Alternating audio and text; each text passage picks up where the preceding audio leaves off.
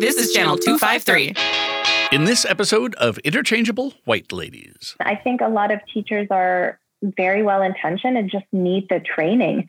They don't know what to do if someone comes out to them in their class. You know, so the first instinct for a lot of people is to say, you know, thank you for sharing that. And you know, I support you and I'm here for you. And then what?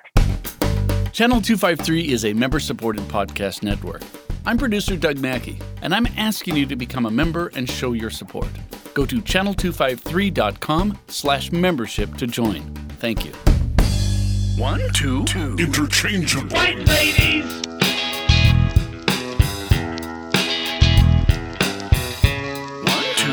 Interchangeable White Ladies. Interchangeable. Interchangeable White Ladies. Welcome to the Interchangeable White Ladies podcast. I'm Hope. I'm Megan. So today's essential question is, how can schools and educational systems be better allies and create more inclusive spaces and policies for LGBTQ plus youth? We are so excited to have on the show today a very special guest. Emily Meadows is an LGBTQ plus consultant and published author specializing in international schools. Emily creates an environment that is non-judgmental and engaging for her clients while taking an intersectional approach that addresses both the why and the how of inclusion so that educators become confident and competent supporting LGBTQ plus students. So thank you for being here with us, Emily. We're really excited to have this conversation with you today. So before we really jump into the conversation, what else should listeners know about you in order to frame our discussion today? I think a big part of my identity that factors into my work is my international background. I grew up in international schools as an American, but attending schools sort of around the world, and that helped me really become interested in LGBTQ inclusion in schools outside of the U.S. That actually was our next question. If you were to go back in time and pick a couple of defining moments, what do you think those moments are that set you on this pathway? Oh, gosh, a few defining. You know, I turn 40 next week, so I feel like I've got 40 years of various moments. Yeah. Yeah, fair enough. You know, I think a few of the things that set me on my path were the times I was told no. As an international educator, there are, you know, I adore international schools. That's really my home. But they're also established institutions and can sometimes be slow to change. So I'm a school counselor by training, and I also hold a Master of Health Science degree in sexual health. And so bringing those two lenses into my work, I did encounter a number of times when I was told, listen, you know, our school isn't ready for this. That's not, you know, sort of what we do. That's very, you know, that's a foreign concept. We can't do that here. And so I want to be a team player. I want to be a good employee, but at the same time, when you put students first, it's really hard to take no for an answer when you know that their well-being is impacted. So, I think it was enough times of being told no, that had me say, okay, well, I'm pretty sure that we can do this. I'm pretty sure there's a way, and I want to go find out how. And so that's what took me back to grad school for the third time to do my doctorate. And I really went back with that question of how can we make schools more inclusive for LGBTQ kids in an international context? So what do we know about inclusion? What do we know about protective factors? What do we know about development, youth development? And then also, what do we know about the international context and how these two things can fit together? And that was the entire focus of my study and my dissertation, and really the whole reason I went back to school. So I think it was the being told no and becoming convinced that I needed to go figure out how to turn that no into a yes. Mm-hmm. I think it's amazing. Like the amount of times that I have heard people say like being told no was the catalyst for like really good work that they ended up doing. It's amazing. Oh, really? Yeah. It's like, there's something about the drive that comes from being told no that like lights a fire in people. I think is pretty cool. So it sounds like you've worked with a lot of different schools on the international stage. And I'm just curious, what have you found to be the most common mistake that K through 12 schools are making when they're beginning that journey on trying to be allies to the LGBTQ plus community in their schools? Like, what is the common mistake that they're making that they think is allyship, but in all actuality is either not allyship or actually harmful? Oh, I see. So you're saying schools that really are feeling ready, but not quite sure where to start. Yeah. There are a lot of, in my work, what I have found is a lot of really well-intentioned teachers. Actually, I don't bump into loads of people saying, we want LGBTQ kids out of our school. What I've run into is a lot of teachers saying, I want to be an amazing educator. I want all of my students to feel safe and welcome in my class and to be able to learn, in an environment where they can bring their whole selves. And at the same time, I have received no training whatsoever on this for LGBTQ kids.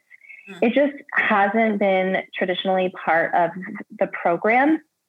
Most people that I work with say at most they took maybe one unit in one diversity class in grad school, 10 years ago or something like that. But lots of people who did their training more than 10 years ago might not have had anything.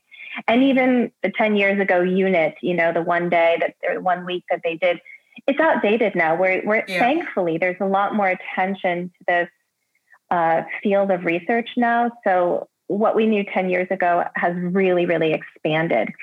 And so I see people, different mistakes, but one that's kind of common is I'm advocating right now for inclusive policies for transgender students.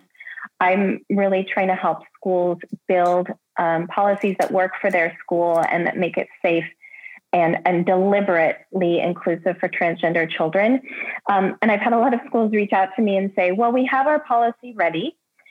We'd just like you to take a look and then we're going to roll it out. And a lot of times the policy is built off of, what they think is going to be inclusive, but without a lot of training in that. So there's a lot of sort of protections for the school, but not necessarily protections for the children. So one mistake, I guess, the biggest mistake, and I say this as a consultant, but the biggest mistake is not hiring a professional. Yeah. Because, I mean, it sounds maybe like I'm telling myself, but really this isn't something that you can sort of just Google search. And the vast majority of schools don't have someone trained with the current research and best practice under their belt. So I say any school who's ready, hire a professional who really knows this work and can, help you build something that works for your school that's going to have behind it everything you need to explain it to your stakeholders, to help parents understand, to train your teachers, so that it's really an effective rollout for your students. Mm-hmm. A couple things you said really stuck with me. And one, I really love your phrasing about being deliberately inclusive. So it's not just like a little bit of inclusion, or we have this activity that we do, or, kids write about themselves or whatever, but deliberate inclusion. As you're thinking about just your vast experience, is there one thing that you would mention, like what is a good example of deliberate inclusion that you've seen out in the field? Yeah. I say deliberate inclusion because another sort of common mistake I see with schools is that they say everything's fine here. Our school doesn't have a problem. And what they mean is nobody's come to us sort of crying about this. But there actually isn't any inclusion in their school, nothing deliberate. They just feel that because there's no problem, then that, you know, because they can't see a problem.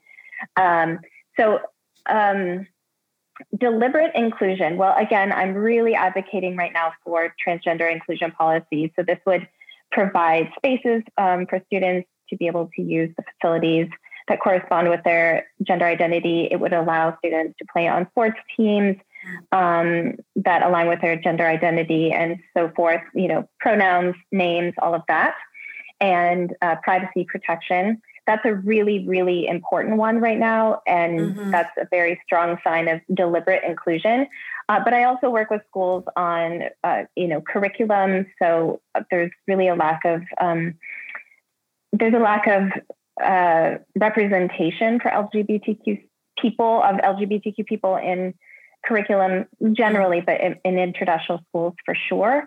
We tend to see it only as like either a pathologized thing, like in the HIV AIDS section of your health curriculum, you might mention gay men, or occasionally it's brought up as sort of here the victimization that we know, but LGBTQ kids often don't see themselves represented in living fulfilling lives and in role models and things like that. So that's one other example of deliberate inclusion. Yeah. At the beginning of this, you mentioned that there are some things that are unique to international schools. And I was wondering, because a lot of our listeners are very much in the U.S. and kind of in more kind of U.S.-oriented education systems.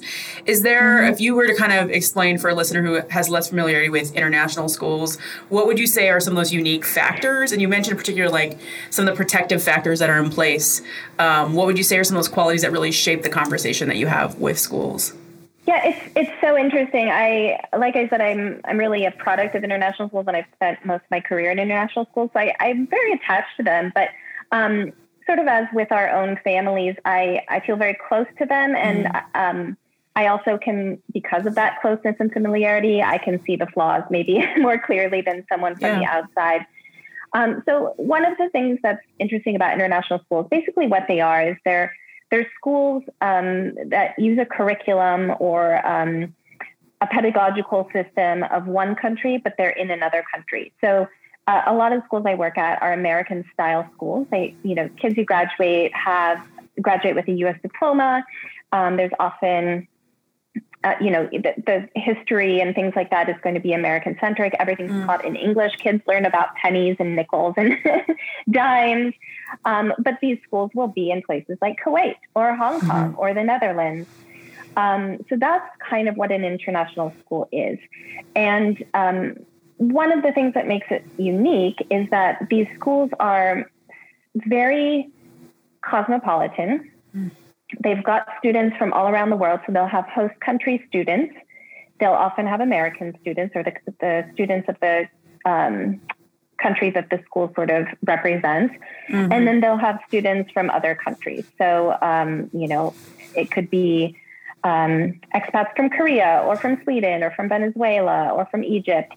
And so they're all attending school together in this sort of context.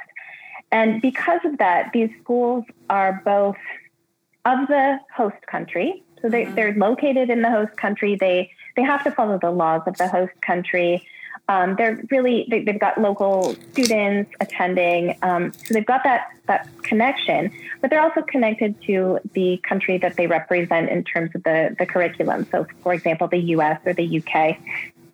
And that gives them this sense of exceptionalism because while they are both, they're also neither. Yeah. They're not a fully American school or a fully, French school in France. They are sort of their own thing. And this exceptionalism allows for some flexibility and some really unique, incredible learning opportunities for children. But it also gives them this sense that perhaps they don't need to follow certain expectations. And so when you say, for example, this recent, I guess it's coming up on close to a year, but there's been the uprising in the U.S. to call for more racial justice in America and including in schools. And I think while international schools are acknowledging it, they're also a bit slower to say, well, you know, that, I think that happened in America, you know, that maybe that's not us. We have children from 74 different countries in our school. We don't have a problem. But of course, there is racism everywhere. So we have to be careful. Not to. Understatement of the episode. Yes, exactly. So, and the same with homophobia and transphobia. It's everywhere. And so, you know, these schools are really special, but at the same time, they're not so special that they avoid the realities of the rest of the world. Yeah, I'm glad you brought up the just thinking about what happened. I mean, this crazy thing was a year ago, but I remember watching that as well, because thinking about schools back home that were coming out, taking stands, cities, school districts, and just how that, I think there was a bit of a trickle. I don't know, Megan, you probably recall that better than I do. I'm just thinking about timing, but then also here for me, waiting for international schools to take a stand. And also like, there was lots of conversations of like, should they, shouldn't they, what is it? What, you know, and I distinctly remember, I think there was a school in South America, and I wish I could remember what country it was, but they came out really strong against the murder of George Floyd. And then that opened up just kind of this floodgate. I started noticing more schools were posting about it or, you know, speaking out against it more officially, you know, through their different communication methods. And then a lot of it was interesting because actually there was a kind of, what do you call it? Eruption of various international school students who, you know, who graduated, who are adults now, then kind of speaking about these issues and from, you know, kind of looking back in their experience. Megan, it kind of was similar, I think, in the States in terms of just the trickle approach. People were a little bit afraid to take a leap. I think that it's that ripple effect, right? So there's going to be an epicenter and it's going to start like really concentrated, but then it's going to really like once the first couple schools come out and make that statement, it opens the floodgate. And then all of these schools feel as though it's a safe space to do so. But the wait time between the incident and the first couple schools that are brave enough to make those statements feels like an eternity. And there's this like really intense tension that happens of like, who's going to do it? Who's going to carry the burden of testing the waters? And so I think that that's just social change. Like you can look at the patterns of social change across history. And that's generally how social change and social movements tend to happen, right? Like that's kind of the pattern that comes about. Yeah.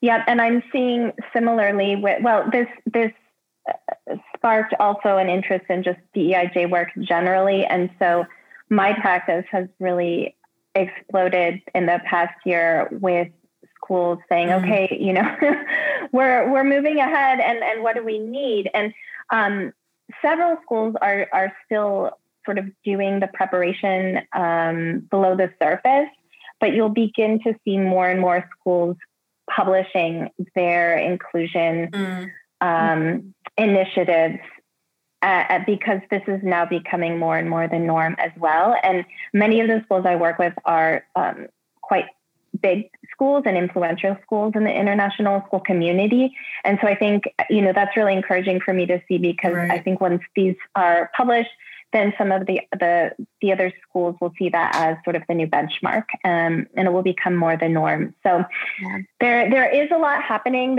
And in terms of like the anti-racist initiatives, there are a lot more schools doing that as well. And I want to give a shout out to ALOC, the Association for International Educators and Leaders of Color, who has really pulled together a community of people who do this work and spotlighted schools that are taking that initiative. And so you know, certainly there are people doing the work. We're still waiting for this to be the norm around the world, but it's moving. Mm-hmm. Like something that I love that you said earlier in the episode was that they'll kind of form these statements and then send it to you for your feedback and approval. Mm-hmm. And this idea of making statements that they're not prepared to back up with action, right? And so the danger, I've been thinking a lot about this both in the space of statements around racism in schools, right? And also LGBTQ plus policies, is that, is it more damaging for schools or organizations in general to make statements that sound really good, it's good PR, but then don't have an action plan to actually put it into place, or the education, like you said, that the training or education of the people that are going to be responsible for carrying out those statements? Is it more damaging for them to make those claims, to say those statements? And you just said there's a lot of schools that are doing like the prep work under the surface. What does that work look like in a school, right? So before they're ready to make that statement, what does the prep work need to look like in a school organization before they make a really like impactful statement like that? Yeah, I am wary of those statements that aren't prepared. While I would never say, slow down, let's be anti-racist or LGBTQ inclusive in a slow fashion, like slow it down. I don't want to say that, but at the same time, sometimes those statements become, they're sort of the end of it, and they become an excuse to stop and say, well, we already made a statement, we're done, without sort of looking at what's next. So, the things that are happening under the surface is writing up policy that is backed by research and that can be defended in a really strong way when it comes time to roll it out. And also training educators to understand, because again, I think a lot of teachers are very well-intentioned and just need the training. They don't know what to do if someone comes out to them in their class, so the first instinct for a lot of people is to say, thank you for sharing that. And I support you and I'm here for you. And then what? They're not quite sure what's next.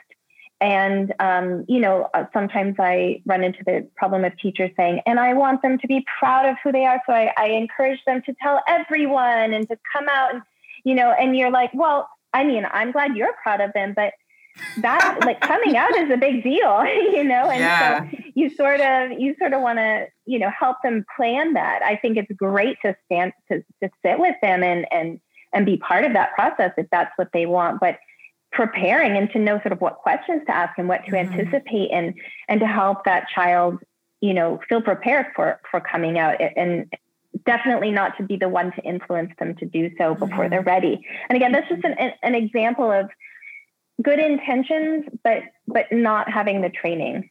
So the underground work is, I work with teachers. I work a lot with counselors because oftentimes they're sort of the front lines. And I work with administrators because often they're the ones answering questions from parents or community members. I actually work with a lot of athletic directors and coaches and PE teachers because there's a lot of questions right now about trans athletes, and they're sort of like, I don't know. And what do I do if I go to another school with my team and their policies are different? So what if I go to a country where, there's a real safety issue for my students? So I think those types of things, it's really better to think about beforehand.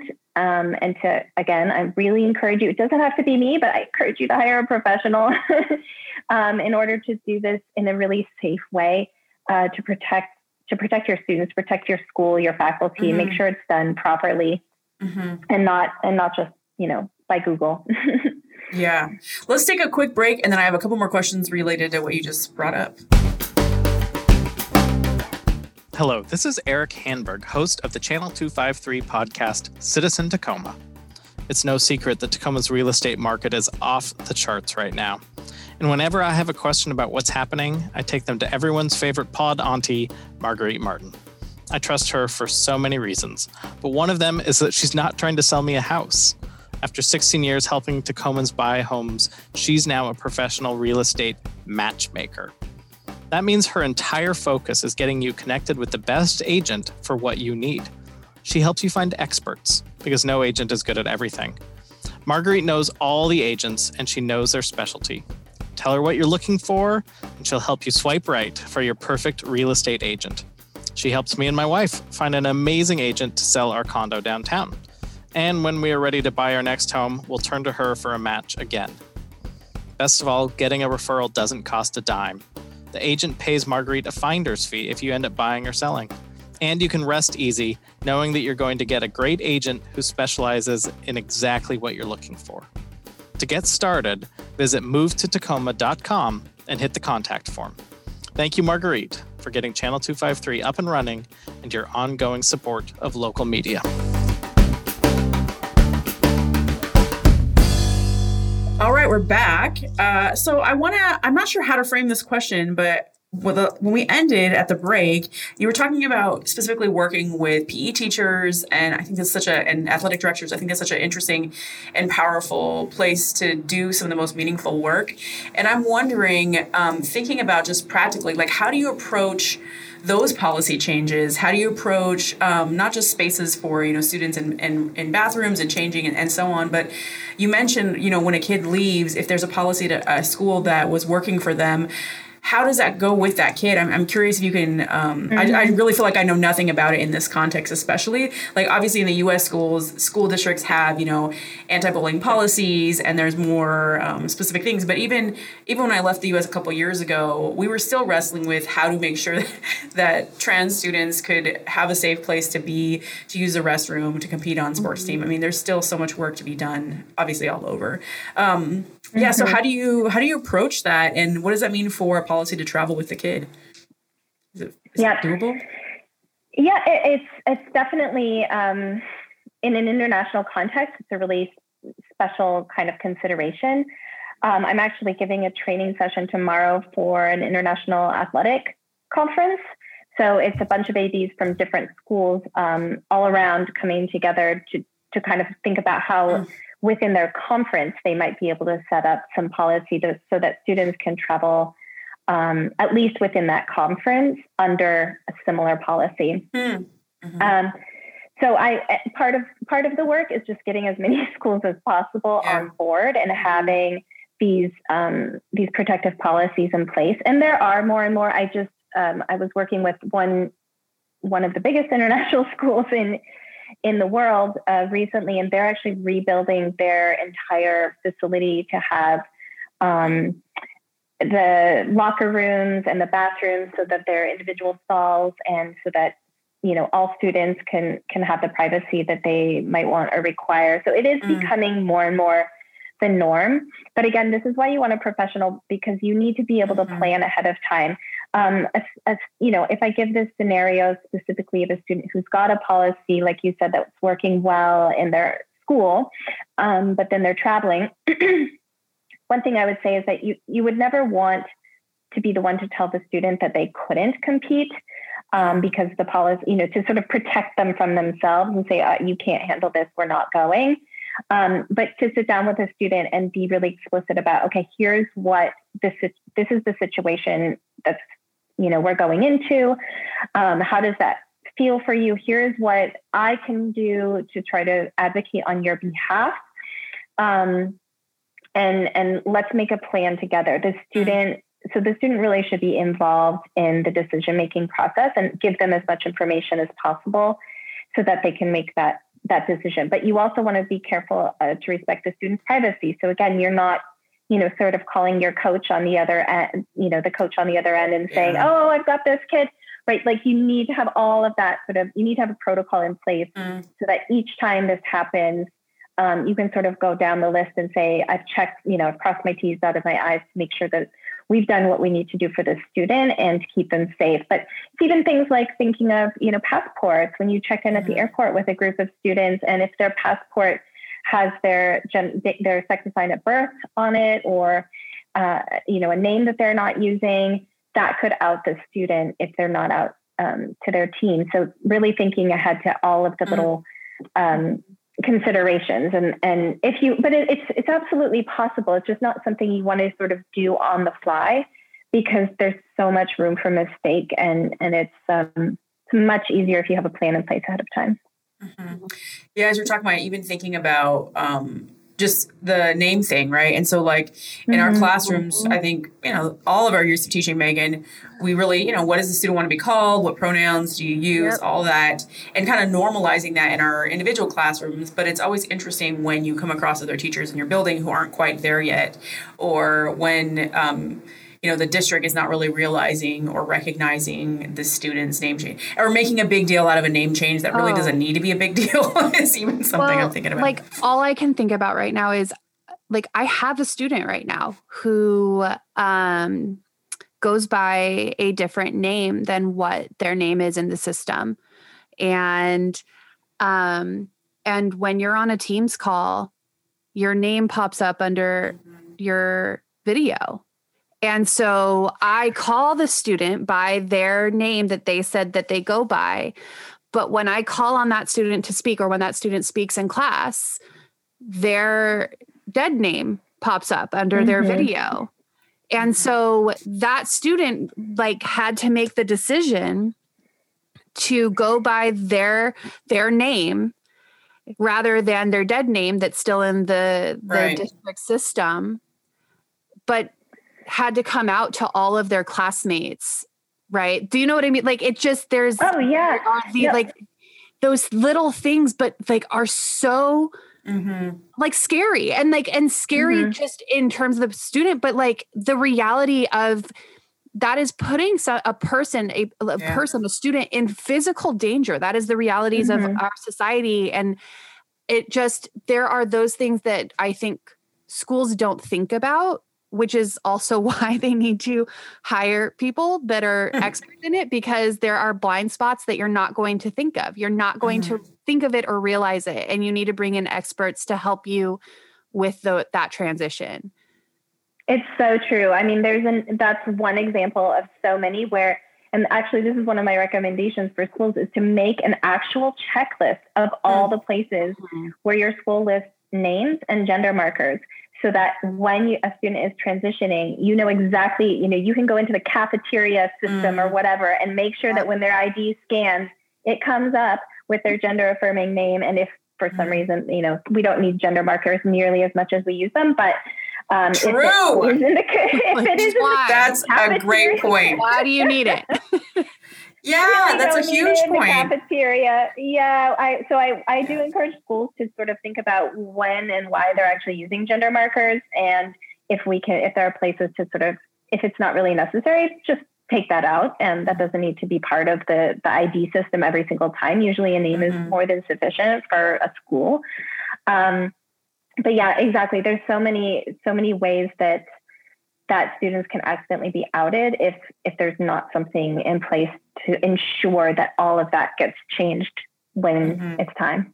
Or, like, as simple as if your school solution is to allow students to have, like, a special key to access a gender neutral bathroom, the simple act of having that key and using that bathroom is outing that student to the entire student body, which we may be like, oh my gosh, that happens. That is a solution that some schools have come up with to solve. And I use solve in quotation marks here, everybody, to solve the bathroom, like the facilities issues, is like, well, they can come and they can, you know, apply for this key, and then they'll have the key and they can access this special gender neutral bathroom. That's far away from everybody else. And it's so obvious when they have to go there. Or exactly. Well, the bathroom in the nurse's office. That's a really common one. So, like, the only place that a student can, like, use the facilities is to have to go into the nurse's room as though they're sick. That is the connotation to go to the nurse's office, is that you are sick. There's something wrong with you. Anyways, I could just talk forever. No, but you're so right, Megan. And this goes back to what you were asking about, you know, the mistakes that schools make. That it's well-intentioned, right? They say, you know, we'll give them a bathroom that's all for them. But that's really, really not a good solution. It's completely otherizing these children. So, you know, I help schools with that kind of thing and help them to, you know, find a better solution. So part of this, hold on, one more soapbox thing related to names. Oh, yeah. is I was just thinking about all my experience with Zoom. So at my school, we use Meet, Google Meet, which is attached, like you said, it's attached in the same way that I think Schoology and some of these other programs are. But, or Microsoft Teams, that's what you guys use. But Zoom is so much more versatile. Like you could just quickly change it. Like I love when I walk into meetings and people have already put their pronouns on their Zoom. I'm like, yep, default, right? And so go to fix that because it always reverts back to, I don't know, whatever. But just the fact that that's more flexible and changing, and then you can normalize, you know, everyone putting a nickname or everybody putting their pronouns, just things that make it no big deal. It just normalizes and standardizes. Anyway, I don't know why these other systems can't or won't. Maybe it's more of a won't make those algorithmic changes. Mm-hmm. All right, back to you, Megan. I'm off my soapbox. Like, and it just, and oftentimes it is, I don't want to say, so like it's simple fixes, and there's a difference between simple and easy, right? Like it's not necessarily easy fixes, but they're simple fixes. So now I'm hopping off the soapbox. So on your, on your website, you say, you know, if you're unsure about LGBTQ plus inclusion is right for your school, let's schedule a virtual coffee to decide if my services are a good fit. We've been talking a lot about, okay, what does that look like for schools that have already decided that this is where they're at, that they are ready to do this, but they're not quite sure how. Maybe they think that they're ready and they're not doing the right things. But in your experience, what are the reasons that schools are coming up with that now is not the right time, that they are not ready to start this work in creating these policies and creating more inclusion? There's a lot of scapegoating, I think. Schools are rarely willing to say, you know, I don't accept LGBTQ students. This is, you know, this is not something that's okay at our school. So what they'll often say is, you know, the parents aren't going to like it. And one of the things about international schools is these schools are expensive and parents are clients. Yeah. And so they are stakeholders in a way that might be a little bit different from like a U.S. public school, even though, of course, parents are stakeholders in U.S. public schools as well. But there's a lot of money involved. And and so they might save that one. I don't know that that's always necessarily the case, that parents aren't ready. But I think that that's a common fear, is that parents aren't ready. And then there's scapegoating of the local culture. So saying, you know, well, it's not appropriate in this context, which, of course, you know, certainly there are some countries and regions more than others where LGBTQ people have fewer rights and fewer protections. That is definitely the case. But, you know, when I talk to schools that are hesitant, a lot of times I don't say, oh, you know, we have to start with this policy tomorrow, but I talk to them about smaller steps they can take. I talk to them about certain, you know, there are little things you can do, like and instead of, this is so simple, but can be really impactful. So instead of ladies and gentlemen or boys and girls when you're talking to your class, you know, we're saying, all right, students, all right, readers, all right, scientists, little things like that. So you can start small and sort of warm up to it, but the reality is that, you know, there are queer kids in every country in the world. And unless your school is like 15 people big, statistically, you know, it's likely that they're there too. And so we can't continue to put off acknowledging these children who are part of our school. We really need to step up and be the grown-ups and take responsibility for ensuring their safety and their inclusion and their care and their well-being. That's our responsibility. So generally there's a lot of fear involved, but it also comes from just not knowing a lot about it. So I think most people want to do the right thing. And when we work together, I listen to what it is that they're worried about, and help them find a path that they, you know, that we can work together and move forward. Before we go to our final segments, Megan, did you have another question you wanted to ask? I couldn't tell from your face. Well, I mean, if before we kind of finalize or wrap up the conversation, so if there was, you know, one thing a school could do right now, so today, besides hire you, of course, to come on and guide them and help them with the long-term work. What would that one thing be that a school could do right now to help move them in the right direction? One thing right now. I'm so hesitant because it's kind of like that statement where you say, we are inclusive and we are diverse and we did our one thing. Emily Meadows told us if we did this, we'd be okay. True. It's the real work. It's unfortunately, and I know you both do a lot of anti-racism work in your practice, and we really want checklists so bad. And we want those, simple fixes. And while it is so doable to make schools more inclusive, I'm reluctant to give a thing. Mm-hmm. I think there's a number of things that need to happen. And I think I would say it needs to go, if you really want to be inclusive, it needs to go deeper than the one thing. Mm-hmm. Yeah, I love that. How can listeners get a hold of you if they would like to reach out to you and connect with you more? What's the best way? I'm on Twitter, Emily Meadows ORG, and my DMs are open. And I have a website, emilymeadows.org. So perfect. Both of those ways are great ways to get hold of me. Awesome. And we'll link to that in the show notes as well. Before we finish up today, we do want to go to another segment called Champagne and Real Pain. Champagne for my real friends, real pain for my champ friends. So in this segment, we're going to raise our glasses to some awesome work that is happening. And then, of course, throw some shade to anything you feel is, on your heart at the moment. One thing I want to shout out, raise a glass to, is Stella Keating. So a number of our listeners, we know our very own Stella from Tacoma. I'm going to say she's our very own.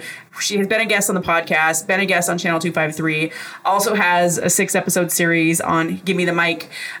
She's fantastic and amazing. And she went and testified before the Senate Judiciary Committee in support of the Equality Act, and really, really encouraging them with her fantastic testimony. I mean, she held it together in a way that I'm like, I would be so nervous and such a wreck. And she just told her story and really encouraged them to ensure protections for LGBTQ plus Americans in all of the different areas that the act covers. And so I want to raise a glass to her. We're really proud of you, Stella. Good job, Stella. Oh, there we go. We got a little reggaeton horn there. You got a champagne, Megan? You know what? I had a really, really hard time coming up with a champagne than Stella Keating this week. That's okay. Actually, I'm going to pass that glass to Emily for this week if she has anybody. It has been a rough week, I will say. There's been a lot going on this week and in this month, really, that it's hard to find those champagne moments sometimes. I guess I would toast, and for my friends in the dry countries, we can do a non-alcoholic sparkling as well. There you go. I've heard Saudi champagne. It's a little sparkling water, a little apple cider, a little berries. Super delicious. See, there's we're inclusive here for all the countries, but I would say I really toast to the schools who have reached out, and especially the ones who reach out and say like I'm not sure about this and I'm nervous and I'm not really clear on where to start, but I have questions. And I think taking that first step and being bold and looking for solutions is something I want to toast to. I love it. Thank you. Megan, it looks like you do have a real pain in our show notes here. Go ahead. I don't actually have one, so you go ahead and dish it out. So the reason why it's been such a tough week for me, I don't know if many of our listeners realize or know that I am Japanese American. My dad was born in Tokyo to my grandma, who is full Japanese, and my grandfather, who is white. And so this week has been really heavy, really, really heavy for me. Just with the anti-Asian hate crimes and the Atlanta shooting. And so I had a hard time coming up with a champagne, but man, the sheriff that said that the Atlanta shooter was just having a bad day. Shame to you. All the shame bell, man. I cannot. When I read that, I was like, what? Oh, my God. So the treatment that white terrorists receive in this country is so painful to me. And yeah. And then the overall rise in hate crimes towards Asian Americans. But then also in March, the Women's History Month, the NCAA and the inequities between the men's and women's tournament. No. Also, what in the world? I want to remind everybody that the NCAA is a nonprofit organization that is held under Title IX. It is not a for-profit organization. It is not the NBA and WNBA. It is a nonprofit organization that is required to provide equal funding to both the men and women of their sport, because they are legally required to under Title IX. Anyways, I could say more, but I won't. Ed Troyer? No, you don't want to go on talk about the recent... Listen, Ed Troyer, the sheriff who was just elected, who decided that he was going to call 911 on a person who was a black man who was delivering newspapers in his neighborhood, and say on the 911 call that the man had threatened his life, when in all actuality he had not, and had completely complied with all questions. And Ed Troyer never identified himself as law enforcement. And recall Ed Troyer. Recall. 40 police cars came and a gun was drawn on this man who was just doing his job. And if that's not attempted manslaughter, I don't know what is. So there was a lot to unpack this week. I'm so sorry to just like word vomit my real pains. No, it has been a week. It has been a month, I think. Lots of pain. I would add to that, there is a slew of anti-trans legislation going through the U.S. government right now. It's really attacking trans youth, in particular, trans youth in schools. Really weird stuff like, you know, kids can be asked to submit DNA tests and all sorts of invasive barriers to just playing on sports teams. And so I that is extremely painful and hard to see. And it concerns me for the international climate as well, because the U.S. it's a big force, you know, it's a big country, has a lot of influence. So when these trends start up in America, you start to worry that they might be spreading. Mm-hmm. Absolutely. Yeah. So our final segment that we will leave you with is do your fudging homework. Interchangeable White Ladies. So this is where we leave our listeners with just some resources, a homework assignment, if you will, where if they feel compelled after listening to this episode to learn a little bit more about what we were talking about. So Emily, do you have any kind of resources or homework that you would like to assign to our readers? So much.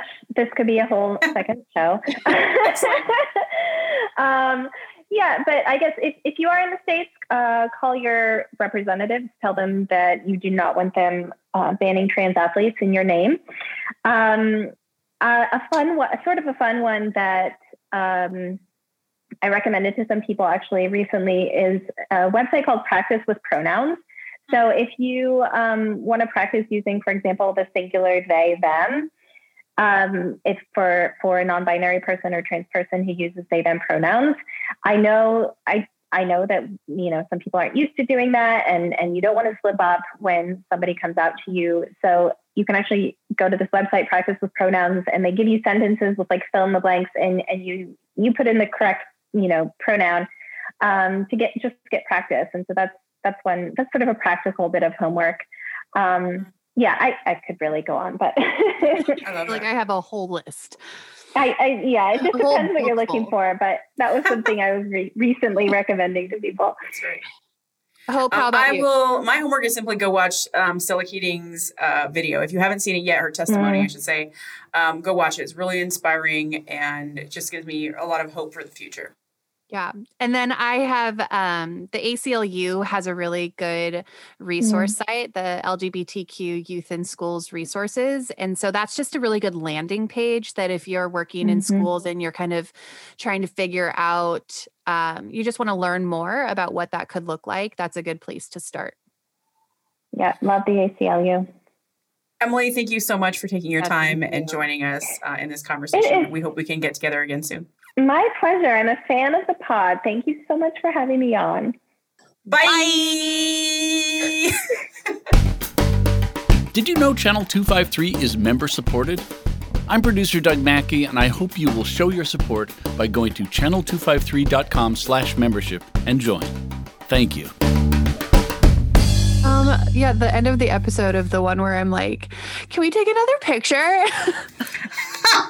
The Interchangeable White Ladies podcast is part of the Channel 253 network. Check out our other shows, Nerd Farmer, Citizen Tacoma, Crossing Division, Flanders B Team, We Art Tacoma, and What Say You? This is Channel 253.